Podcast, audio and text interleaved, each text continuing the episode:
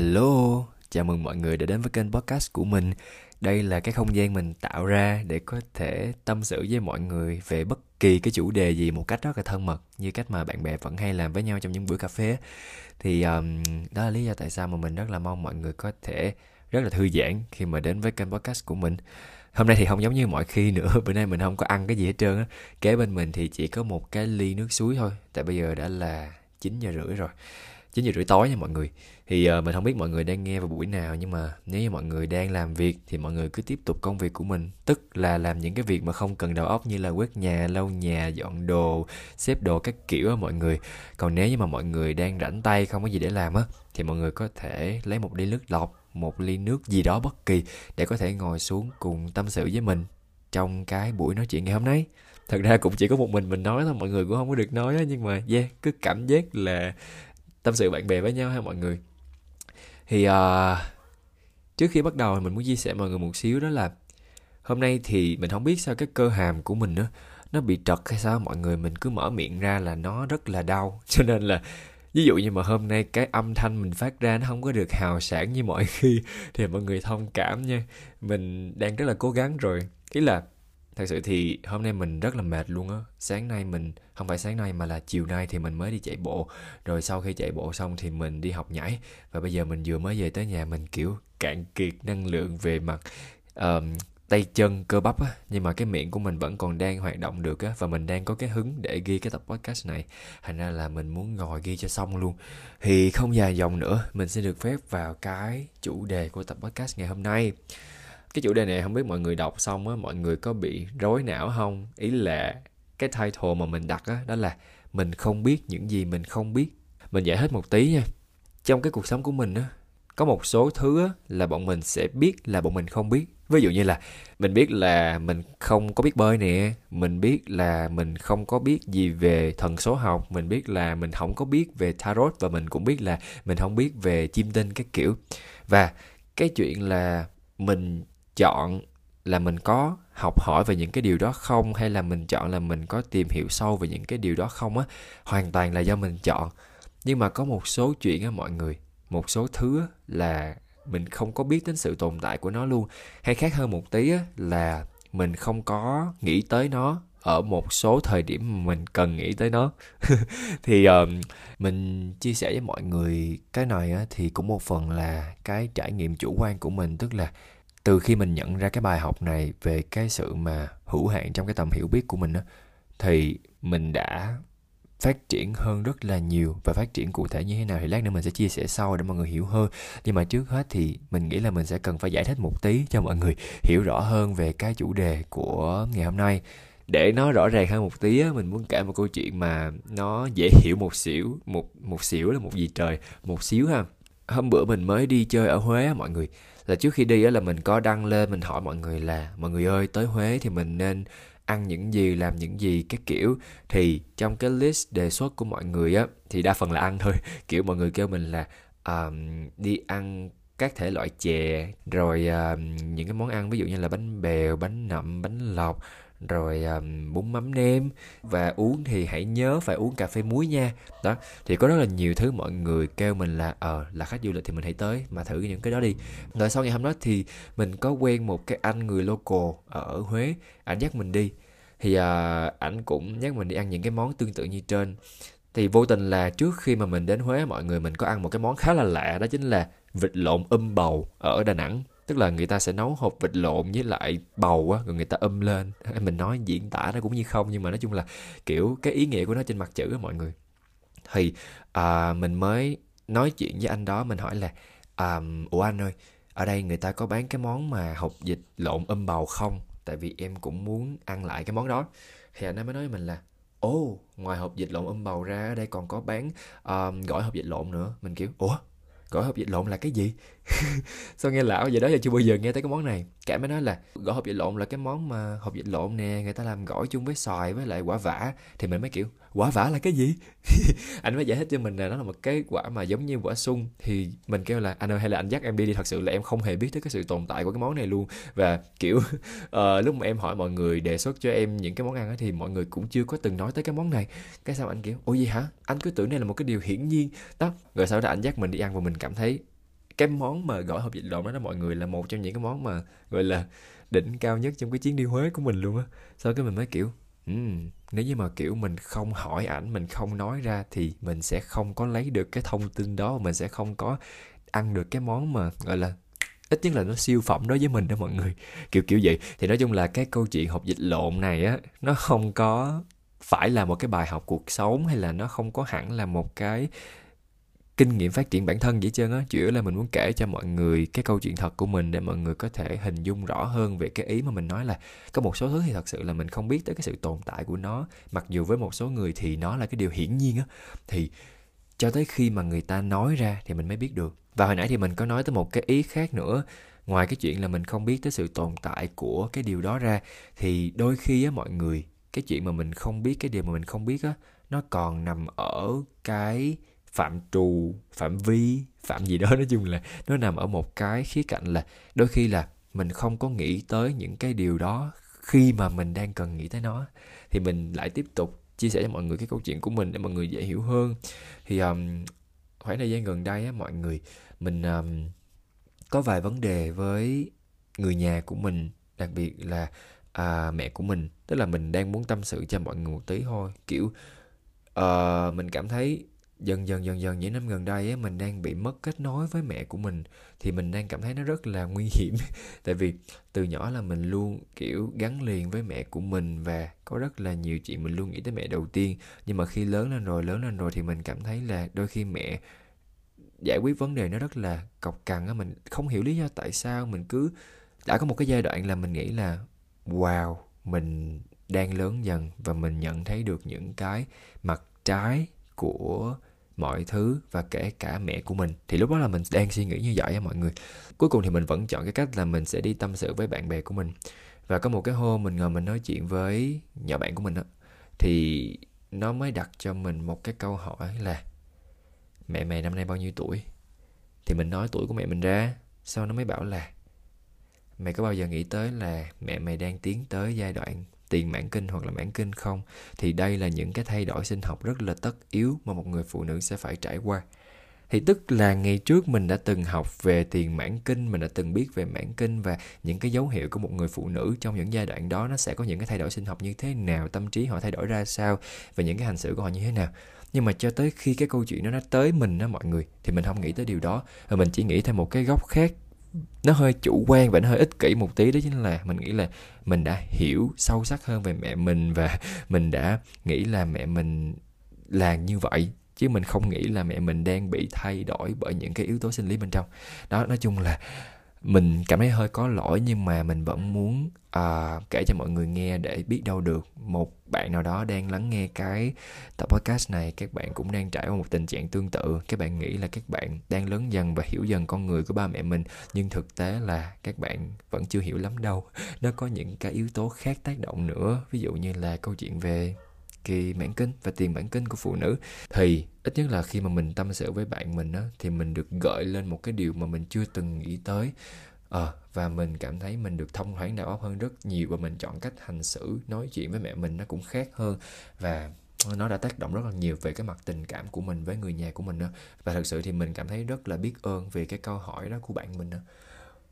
Cái điểm chung của hai câu chuyện mình kể mọi người nghe đầu tiên nếu mà nói theo kiểu mà phim ảnh á, thì nó có một cái sự mà happy ending tức là ở cả hai câu chuyện thì mình đều gặt hái được một cái sự tích cực gì đó. Câu chuyện đầu tiên thì mình được ăn một món ăn quá ngon. Câu chuyện thứ hai thì mình tìm ra được cái vấn đề của bản thân mình với, trong mối quan hệ với gia đình mình.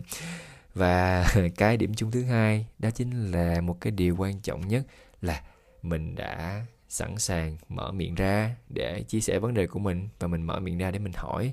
Biết đâu được khi mà mình không đặt cái câu hỏi với cái anh người huế đó đó, thì ở thời điểm hiện tại thậm chí nhiều khi mình còn không có biết được là có sự tồn tại của cái món ăn siêu phẩm đó. Và cái trường hợp thứ hai chính là khi mình không tâm sự với bạn của mình mình đã không nhận ra được cái vấn đề của gia đình mình.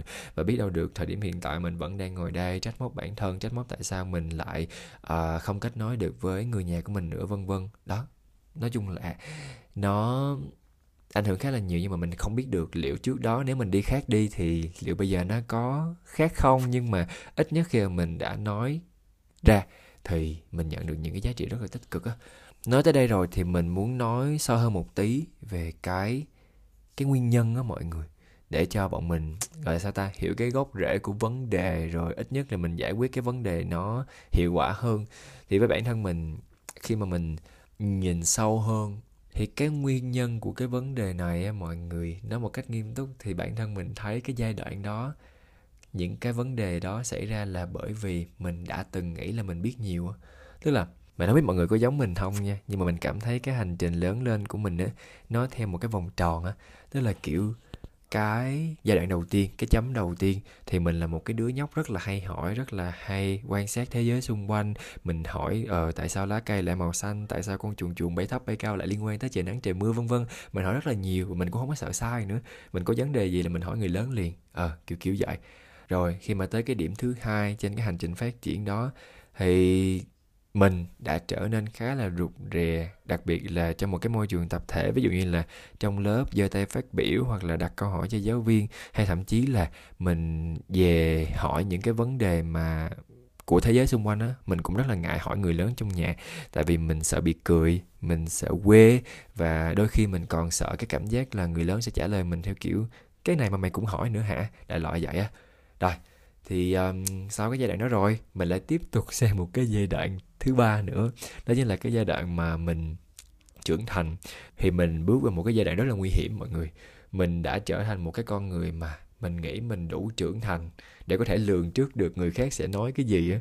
Tức là ví dụ nha hồi cái đợt mà mình còn năm nhất năm hai gì á thì mình trải một cái giai đoạn mình rất là sợ làm cái này làm cái kia ừ mình biết đó là một cái tâm lý chung ấy nhưng mà cái giai đoạn đó thì mình rất là sợ.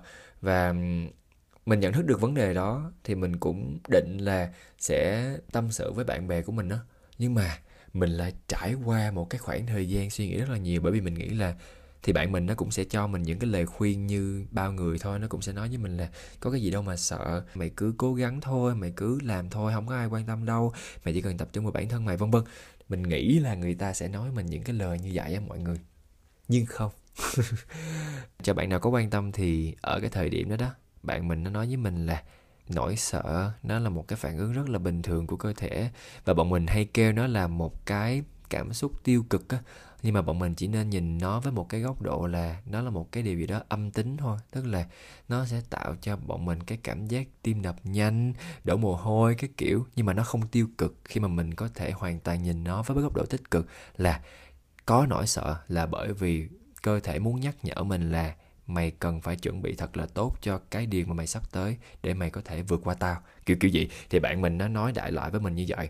Thì cái lời chia sẻ đó của bạn mình đó mọi người, nó ảnh hưởng rất là nhiều về cái cách nhìn nhận của mình với nỗi sợ.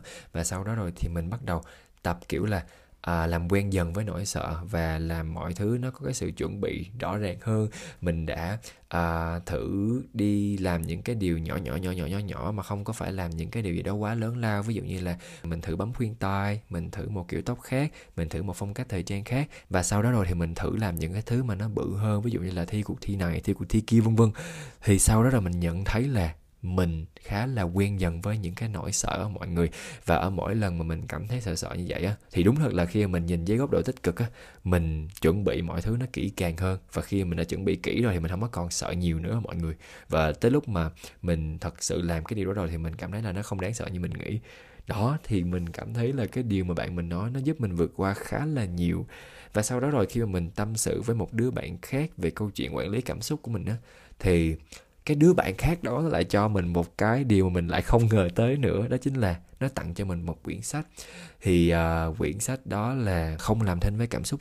Cái quyển sách này nó sẽ đưa ra rất là nhiều những cái loại cảm xúc khác nhau giận dữ nè sợ hãi nè um, vui vẻ nè hạnh phúc nè sung sướng nè vân vân. Nói chung là rất nhiều những cái cảm xúc khác nhau và nó sẽ chỉ ra những cái mặt tích cực của những cái cảm xúc đó. Và khi mà mình đối mặt với những cái cảm xúc như vậy mình nên quản lý nó như thế nào? Nói chung là có rất là nhiều thứ trong cái quyển sách này mà nó gọi là thay đổi cái cách nhìn nhận của mình không chỉ riêng về nỗi sợ mà còn là rất nhiều những cái loại cảm xúc khác nữa. Thì sau những cái câu chuyện như vậy á mọi người mình mới thật sự thoát ra khỏi cái giai đoạn thứ ba, cái giai đoạn mà hồi nãy mình nói với mọi người là mình trở thành một cái con người nghĩ là bản thân đủ trưởng thành, đủ hiểu biết để có thể lường trước được người khác sẽ nói cái gì, hoặc là người này sẽ nghĩ cái này, người kia sẽ nghĩ cái kia, và sẽ nói với mình cái này cái kia. Đó, và sau cái giai đoạn thứ ba này rồi, mình tự thấy là mình lại quay về cái điểm đầu tiên, cái giai đoạn đầu tiên. Mặc dù nó không giống hoàn toàn, nhưng mà mình đã trở về với cái con người như một cái đứa nhóc ngày xưa, đó chính là dạo gần đây, mình của hiện tại rất rất rất là hay hỏi. Mình sống một cuộc đời thật sự rất là tò mò với thế giới xung quanh luôn á mọi người. Kiểu, mình luôn sống trong một cái tâm thế là mình không biết gì hết trơn á. Nhưng mà mình không có phải hỏi một cách rất là gọi là ngây thơ như phiên bản của mình ngày nhỏ nữa mà mình sẽ đặt những câu hỏi mà nó có tri hơn một tí nó không có phải quá vô tri. Mình sẽ uh, nếu mà mình nghiên cứu được thì mình sẽ nghiên cứu trước để mình đặt những câu hỏi mà nó không có bị đặt nặng cái trách nhiệm lên cái người được hỏi quá. Mình sẽ hỏi rất là cụ thể và mình luôn luôn trong cái tâm thế là mình hỏi vì mình thật sự muốn biết, chứ mình không phải hỏi là bởi vì mình đang không có chuyện để nói, kiểu kiểu gì á. Đó, thì mình cảm thấy rất là mừng vì mình đã trở lại cái cái điểm đầu tiên đó, nhưng mà ở một cái phiên bản nó nâng cấp hơn một tí. Đó là cái vòng luẩn quẩn trong sự phát triển của mình. Mình không biết là liệu mai mốt mình có lại tiếp tục tiến tới cái giai đoạn nào khác nữa hay không, nhưng mà ít nhất là qua cái hành trình mà mình đã phát triển mình cảm thấy mình đi một vòng rồi lại tiếp tục trở về một đứa nhóc rất hay hỏi, rất tò mò về cuộc sống. Nhưng mình lại cảm thấy rất là vui vì điều đó, mọi người.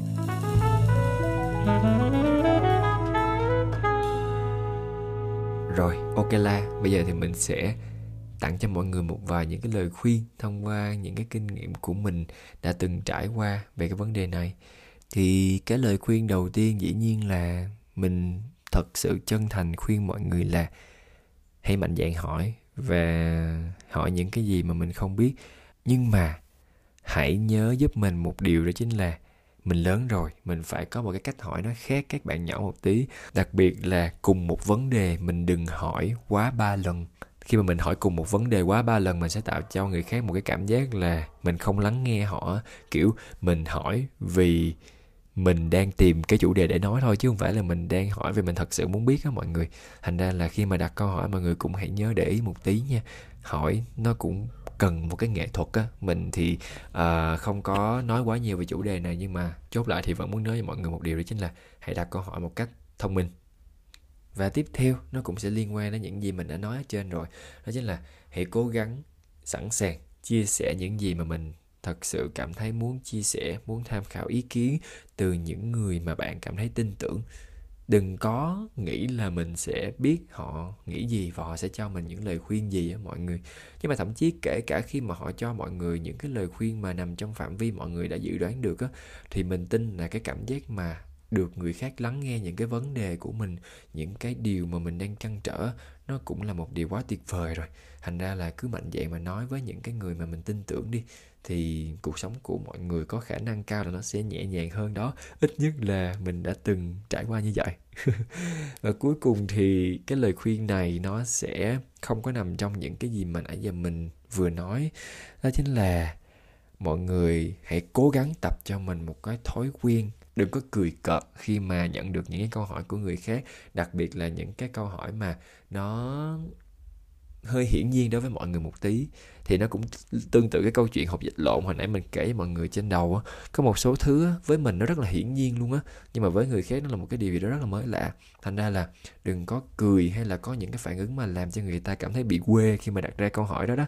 Đặc biệt là với những bạn nhỏ những cái bạn bé xíu xìu xiu những bạn nhỏ từ 5 tuổi đổ xuống á.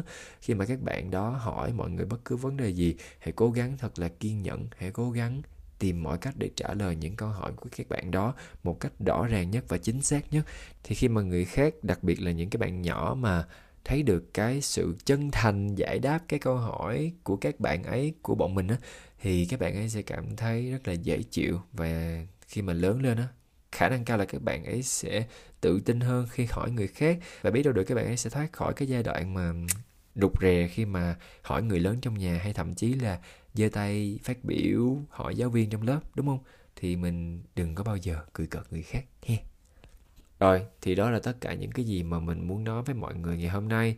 Thì nếu như các bạn cảm thấy tập podcast này hay thì mình rất là hy vọng mọi người có thể để lại cho mình những cái review trên cái nền tảng mà các bạn đang nghe. Còn nếu như mà có vấn đề gì đó thì mình rất là hy vọng mọi người có thể góp ý cho mình trước khi mọi người quăng cho mình một hai sao gì đó. Mình rất là biết ơn mọi người. Cảm ơn mọi người rất là nhiều. Nếu mọi người đang nghe vào buổi sáng thì chúc mọi người sẽ có một ngày thật là năng lượng. Nếu mọi người đang nghe buổi tối thì chúc mọi người ngủ ngon bye bye mọi người nha. Hẹn gặp mọi người vào những tập tiếp theo. Bye bye.